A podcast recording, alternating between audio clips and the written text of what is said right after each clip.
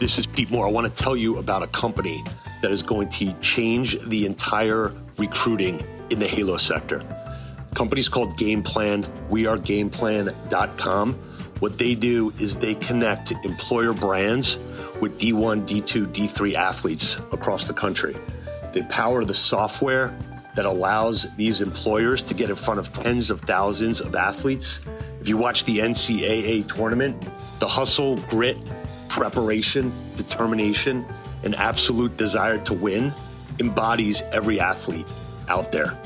Now you're going to be able to put your brand in front of those athletes, start to get them to understand after their college career, they can get into the Halo sector, go work at a studio, a health club, fitness equipment company, supplements, anything related to this industry, they can now parlay those skills and bring it into the sports and fitness industry that we are going to have the best athletes become the best employees and create the best companies.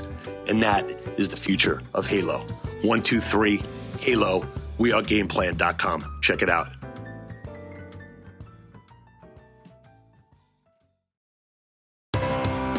This is Pete Moore on Halo Talks NYC, coming in from Western Canada, out of Vancouver, Emre, Safe Sweat. Good to have you on, buddy. All right, thank you. Thank you so much for having me. Yeah, so why don't you talk about your personal background, how you're well positioned to do what you're doing, and so many unique things that are going to happen once this uh, platform launches. Yeah, absolutely. I actually I was born and raised in Los Angeles. Spent most of my life out there. Family of doctors and lawyers, uh, but I was a sports guy. I I love my sports. I grew up playing basketball, turned into football, went on to play college ball at uh, Claremont McKenna College, where I ended up graduating with a business degree, economics degree. So at that point, you know, so mind you, I I um, have a doc. My dad, who's a doctor, my oldest brother, who's a lawyer, my older brother, who's another doctor, my younger brother, who's another doctor, and my sister, who's a P- has her PhD and is a professor. And my dad sits me down. He says, "Okay, so are you going to be a doctor or a lawyer?" And I said, "I'm going to be a trainer." yeah, I'm sure that went over well with their, uh, you know, what they want to tell people at a cocktail party, right? Oh, 100%. They were so excited to hear that. yeah, right, right, right. So we did, we were, we were like, it's like a four out of five dentists, you know, on like a Crest commercial. so. nice. Um, yeah, so I uh, became a trainer at 24 Hour Fitness uh, under the Mark Mastrov era, and uh, I was able to mm-hmm. learn a lot. Um, I also was able to continue. You know, I, I wanted to play college ball, then play professionally. That didn't work out. So I ended up turning that into bodybuilding while I was a mm-hmm. personal trainer. Uh, I know really, really healthy. and then, and then as I was doing that, I realized um, I actually had a better passion for something healthier, which was MMA. So I became a professional fighter. Gotcha.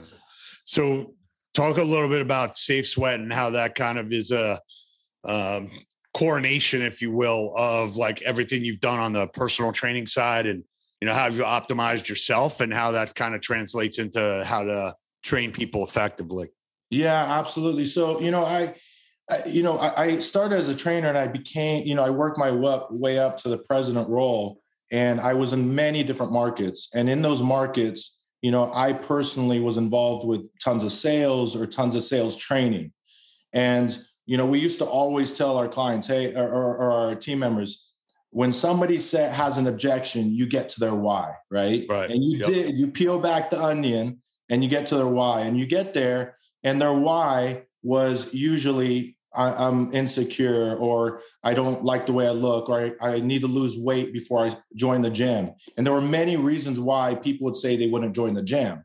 Mm-hmm. Well, we were taught to overcome those objections, get them anyways. Believe me, I was a closer. Yep. And they would join and they would cancel they would walk out the door, and the penetration, when you think about fitness as a whole, is the same percentage that it was 20 years ago. It hasn't grown. And mm-hmm. so my partner and I, we were like, why is the fitness industry not getting more members in these gyms and studios? And so we got to a point where we realized there's only real, really two options in the fitness industry The first option is you join a public space, studio or gym, or second, you have a digital online or home option. Mm-hmm. There's no in between. And so when we started really working on Safe Sweat, initially it was a concept for the pandemic. But the reason we did it, the reason we decided to push forward is because there is a huge, a very large demographic of underserved people that have been saying for years, I don't want to work out in a social environment. I don't want to do a class. I would r- rather work out on my own. And that's how we got to the safe sweat concept. Gotcha. You know, when you take a look at the um, the industry in general, I think when I started, which is back in '99, uh, we kind of leaned in, and a lot of the advertising was, you know, body transformation, and that's probably eighty percent of the reason why at the time people wanted to go, you know, to a health club to change the way they looked. Um, and we did that very effectively with Gold's. And I think as more and more locations came on and they were trying new marketing tactics, we kind of lost like the primary reasons why people want to change their life and the fact that they will pay a lot of money to do that. And the weight loss industry proves that people are willing to pay you know if you take a look at some of these home meal plans you know people could be paying a thousand bucks a month you know to, to eat better eat better. They could go there's groups that are in the boot camp industry, you know, weight weight loss boot camp that charge you like 500 bucks a month. You know, so that's like the actual value and everything else kind of like filters back from that, I feel like. Um, so you're coming in at $150 monthly membership, you know, price point, you know, how, how, do you, how did you get to that? And how do you think you could sell through to have people understand, you know, this is a much better value and yeah, you could go to one of these health clubs at 25 or 30 bucks a month, but you know, you kind of like going to a self-serve, you know, fill up your tank. Yeah. Yeah, no, great question. You know, I, I know a lot of uh, people we've been talking to in the industry have been asking the same question. And, you know, usually they look at me as that ex bodybuilder fighter. And what they don't realize is I'm all about the numbers. And when I was building out the financial model for Safe Sweat, um, I wanted us to get to a price point where we're averaging over 200 bucks a member. And right now, the members or these potential members are selecting their pre-sale membership. Our mix right now is at $188 average per unit. And what you said with the 150, that's the introductory lowest membership they can purchase. And so we feel that people out there will pay a premium to have their own space, private space with high end equipment as well as digital content. The digital content has gotten better over the years, but these people that are using them, they still have to use them at home. They still right. have to use their own equipment and their own body weight. They get bored. And so now they get to go somewhere where they have everything, the best of, in their own room with their own space. So gotcha. right now, not a single person is flinching on that price point. So explain to us when you say they have everything they need. Do you have a do you have a bricks and mortar location as yep. well as or and what are you doing at home? Are they getting drop ship like TRX straps or you know like what are they buying in order to do the workouts at home? Yeah, so the membership uh, so mainly it's bricks and mortar and they're going to have digital content which is on their app as well as on the big screen TV inside their own fit suite. So they'll get the fit suite, they'll go inside, they have the equipment all around them. They have the TV, they pick the workout they want and they go for it. Got if it. they decide they want to work out at home, they can also purchase equipment as well as they'll have the app access to the digital fitness content at home as well. Got it. Okay. So you basically have like a, a product kit that you're selling at point of sale that's going to say, hey, in addition to this membership, if you want to basically optimize your digital, here's a, we're going to drop ship you. What does that include? Is it kettlebells?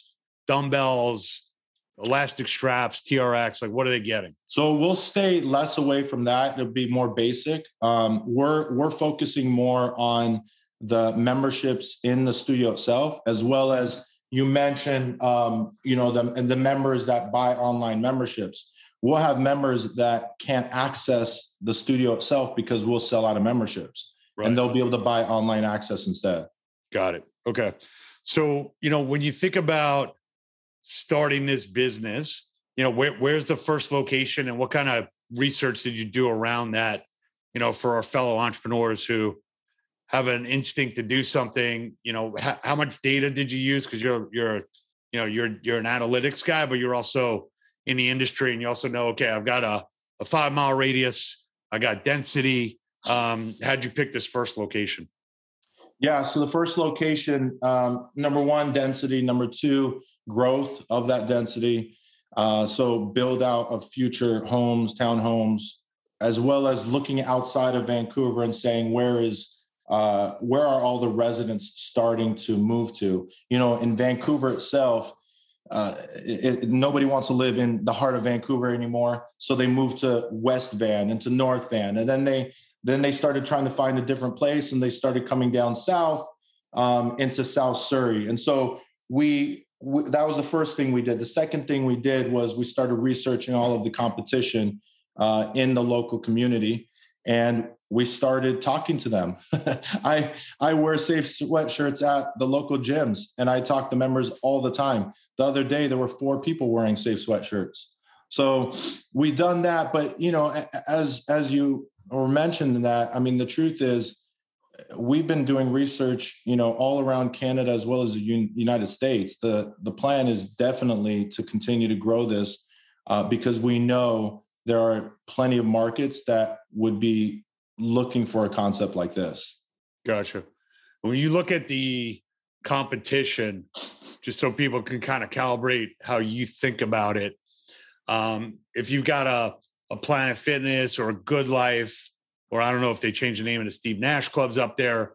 Um, do you view their personal training departments as a competitor, or do you say, look, if somebody actually wants to be serious, and also in this this time that we're in right now, it's very hard to staff up personal training inside of health clubs because nobody wants to work, and and you obviously had a lot of um, you know COVID shutdowns more in Canada than you did here, um, or do you kind of say, hey, look, there's like if there's an F forty five and an Orangetheory that's actually a good thing because I know that people are willing to pay up for their membership and maybe they can kind of transition from a group exercise setting to a more personalized setting with you guys. So how do, how do you think it? Because sometimes competition is good because they basically have seeded the market with a price point that is helpful to you. Absolutely, um, Pete. We don't have competition. here, here, here's here's the thing: is we 100% have designed this concept to be first to market. And what I mean by that is I wasn't even going to put training in the beginning. I wasn't, we weren't going to even offer training in the beginning because we want to develop a franchise that is simple. The hardest thing for these franchises to do is hire, recruit, develop, and keep these coaches and instructors. We eliminated that.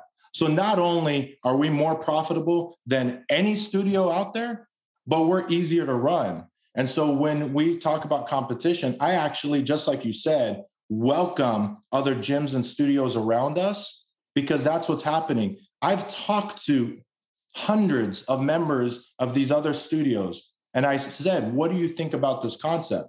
And they've many of them has said it's something that I will add on in addition to my other studios and my other memberships yeah. because I go to spin here, and then I go to yoga here, and then I'm right. going to go to you to do resistance training. You mentioned yeah, I mean, it's interesting. We um we were working on a deal with the Orangetheories down in Texas, and the private equity firm that got involved wanted to do a, a, a member study. And one of the questions on the member study was, um, "Is this your primary and only um, membership?"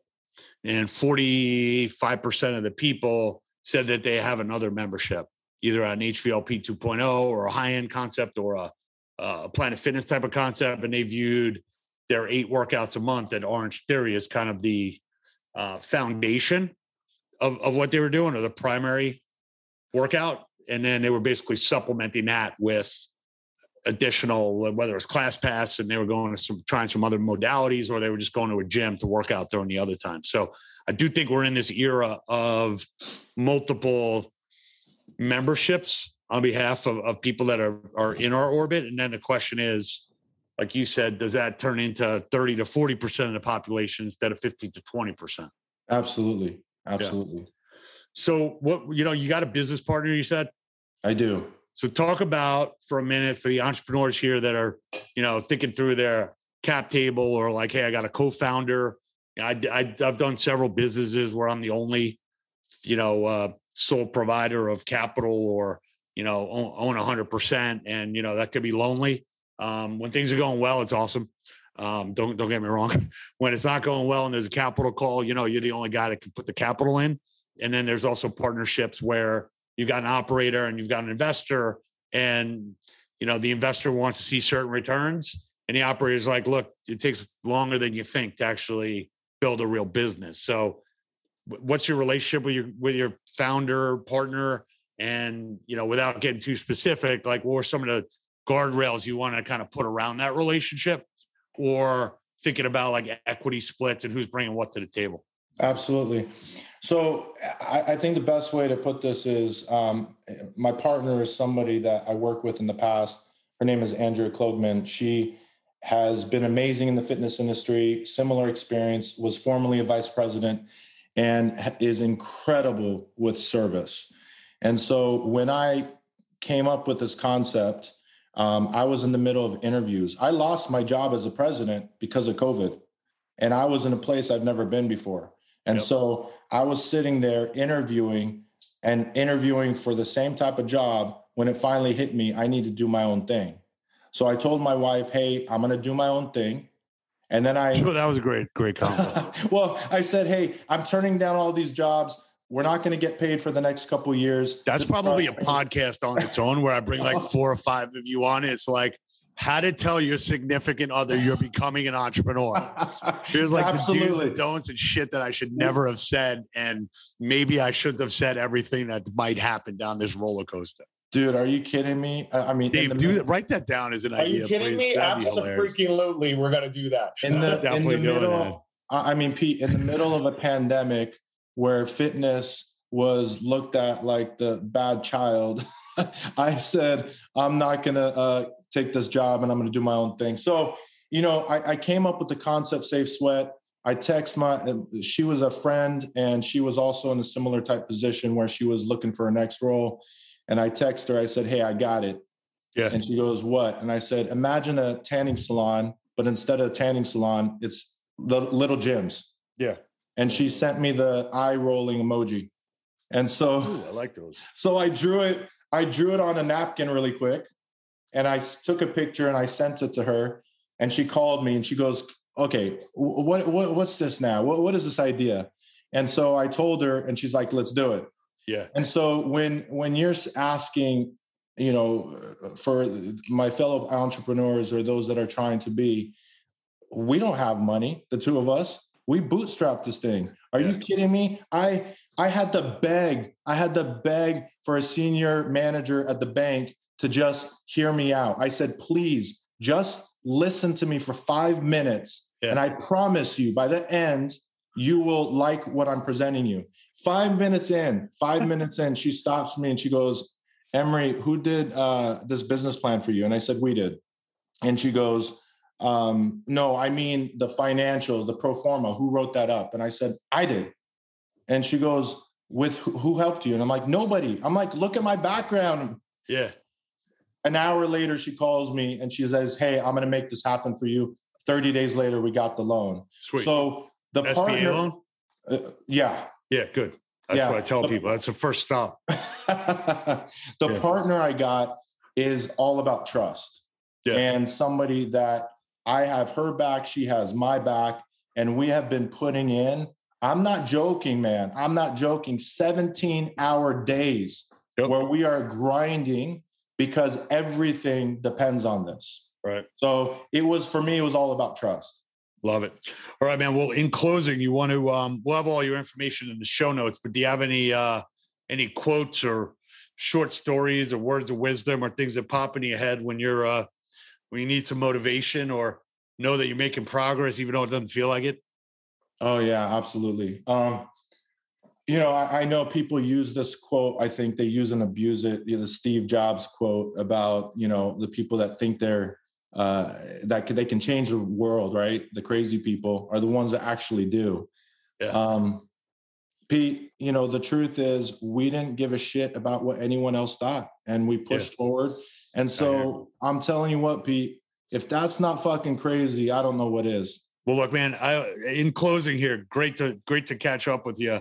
I'm psyched for your launch. And I will let you know and everyone else who's listening to this podcast. I've been called crazy for the last 20 years, bro. So it is what it is, right? Uh, my mom thought I was crazy. So I was like a health club broker. So I was going to sell health clubs. And she didn't think that was like a full time job. And then we launched this Halo term, and everyone's like, no one's going to use that. Oh, they are now. You know, you don't launch a podcast. Who's going to listen? Launch this academy. Who's going to go to it? You're crazy to do that. Da, da, da. And man, just follow like what you think is right. Back it up with a little bit of data. So at least you know you're not fully crazy yourself. But I agree, man. I ask people when they say that, by the way, and I and I say, is that good crazy or bad crazy? And they're like, you know what, dude, it's actually good crazy. So if you could quantify the crazy like caliber of it, like it's good crazy. So oh, Pete, keep doing what you're doing, dude, man. I'll tell you what. For all those listeners out there, Go. I tell you what. Go. You know what's crazy? What? The fucking numbers on this are crazy. Wait right, till you well, see you the numbers say, on You can this. say that before you put out your franchise disclosure document. Don't say that afterwards If someone's going to knock on your door. But uh, yeah, focus on that first location, man, because in franchising, everything's about what's the unit economics. Yep. And if you just get the special sauce right, then it becomes a system, then it becomes replicable.